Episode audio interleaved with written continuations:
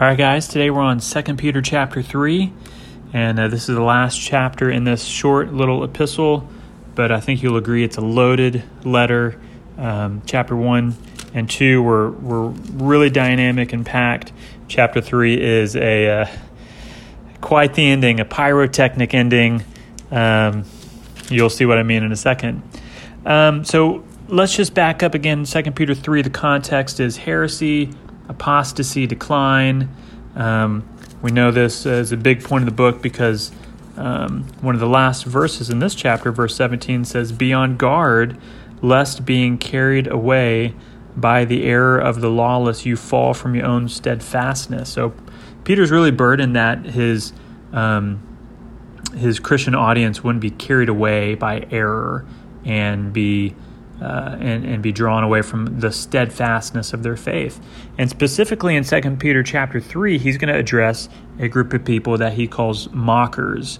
So these were um, culture, cultured despisers and modern skeptics, um, and they were motivated by their sinful lifestyles. That's what he's going to talk about in verse uh, 4. We'll get to that in a second, 3 and 4. But um, this is this is uh, something we can all relate to the mocking of a secular culture and atheistic culture. Uh, you know, religion is the opiate of the people. Um, religion is just wish fulfillment. Christians are superstitious. We believe fairy tales. We're anti science. Uh, the Bible is culturally repressive. So Christianity is the target of much uh, mocking, and it's the same in Peter's um, culture back then. And when we look at this chapter, we're going to see that what we're really looking at is a battle of words. Um, two different voices want to be heard and um, listened to and obeyed and followed. And the danger for us is that uh, the the cultural noise and, and, the other, you know, the talking heads and the um, the newsrooms and the the uh, cultural shapers and the influencers their message, their words can drown out God's word. And so the question for us is who are we listening to? And we know this because in verse 2, Peter says, Remember the words. Remember the words spoken by the Lord. Um, and so Christ and culture are making contradictory promises. Look at this in 313. We've got the promise of his coming. Of course, that's also in verse 4 the promise of his coming uh, with with uh, the judgment on evil and its destructiveness, and the creation of a new realm of righteousness. That's awesome. That's Christ's promise. That's the promise Christ makes.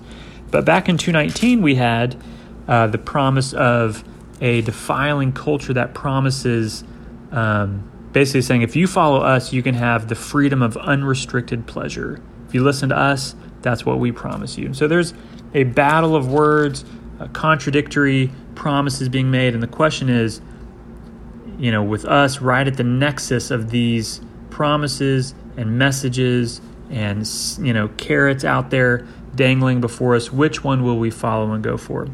So let's break this chapter down with three simple points and of three questions. First, in verse 4, uh, from the mockers, where is the promise of his coming? And then, and then in verse 9, the implied question is okay, why does the Lord delay his coming?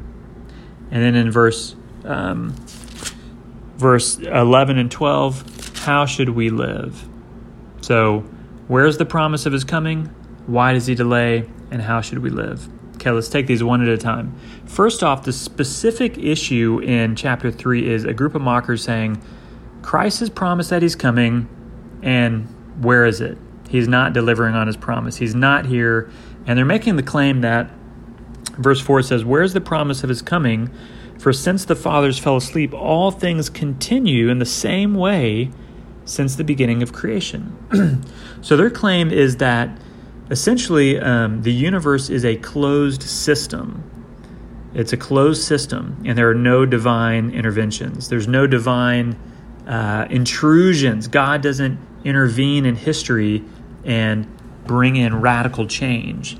So this is a very common claim today too that you know nature is just uh, operating according to its invariable laws. We live in a steady state universe was believed at a certain time. Um, but just the laws of nature just unfold. There's no divine hand that reaches into history and shakes things up. And Peter counters that. Peter counters that with you know the two historical examples of creation and the flood. That's in verse um, five and six, and then the promise of a third coming radical change of the second coming. The second coming will produce a radical change. And it's interesting because all of these center on the earth. He says the earth was compacted out of, the, out of water in verse 5. The earth and the world was flooded, and we're expecting a new earth. So the earth is the center of divinely wrought change because it is the focus of God's purpose. Okay? So God is very interested in the history on earth because that's where he is carrying out his purpose with his people.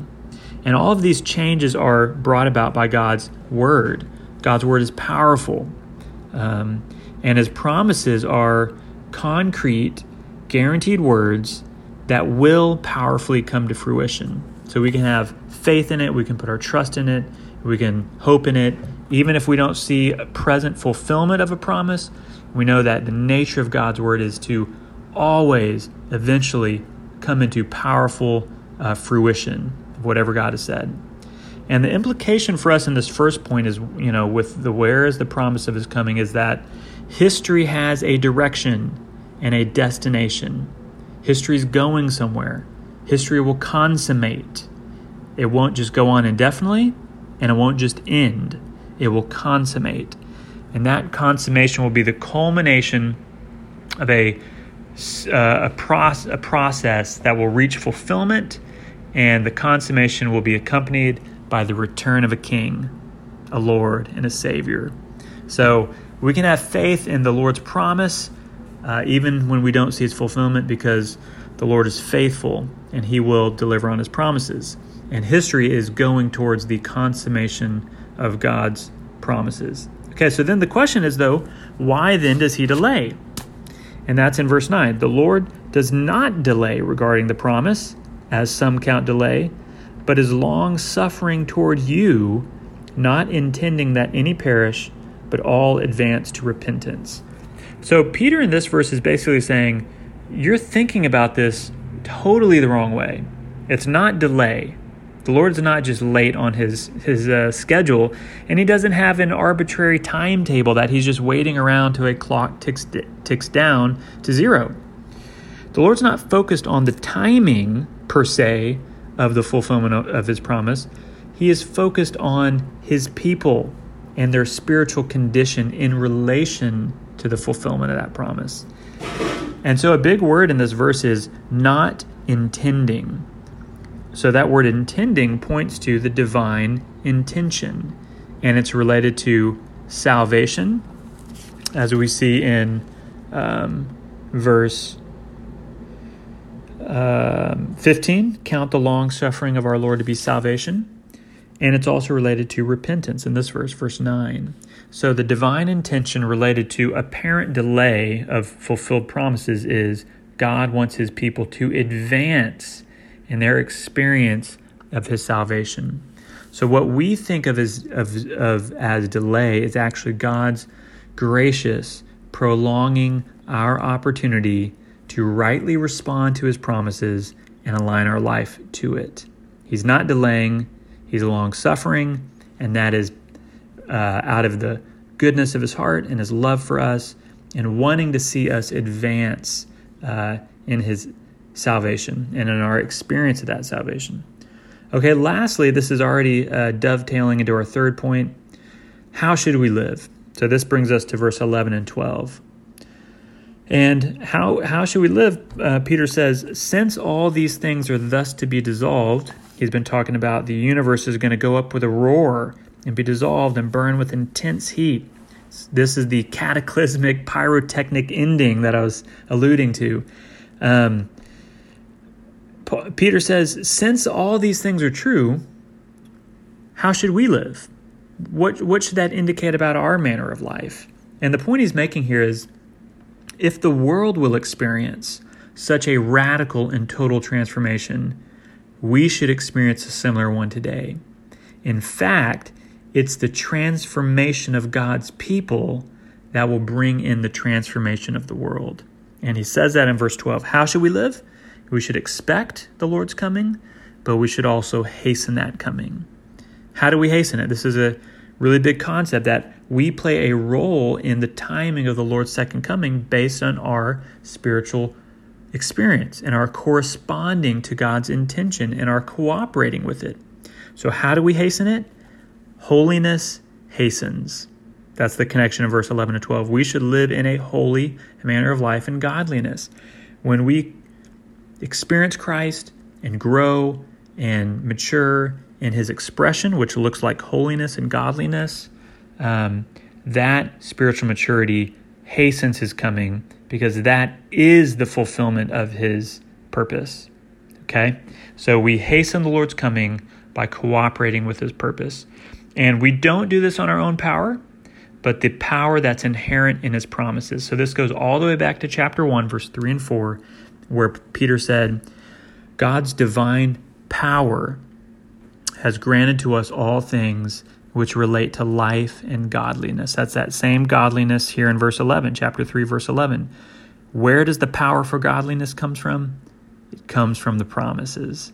And then in verse 4 of chapter 1, he says, It's through these precious and exceedingly great promises that we can partake of the divine nature, and God's divine nature is holiness.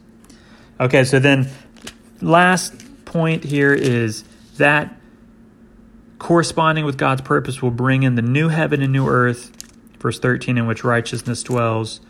And how eventually do we do, do all this? Let's sum it up in the very last verse, verse 18. Peter's last charge to us is, but grow, but grow in grace. So, how do we live? How do we cooperate? We cooperate by giving ourselves to grow into the experience of God's grace that will radically transform us. And when God achieves that purpose in his people, he will step back into time and history, physically, visibly, manifestly, fulfill the promises that he made to us about his second coming, bring in a new heaven and a new earth, eliminate all unrighteousness and ungodliness, dwell with us together in glory and righteousness and uh, loving kindness.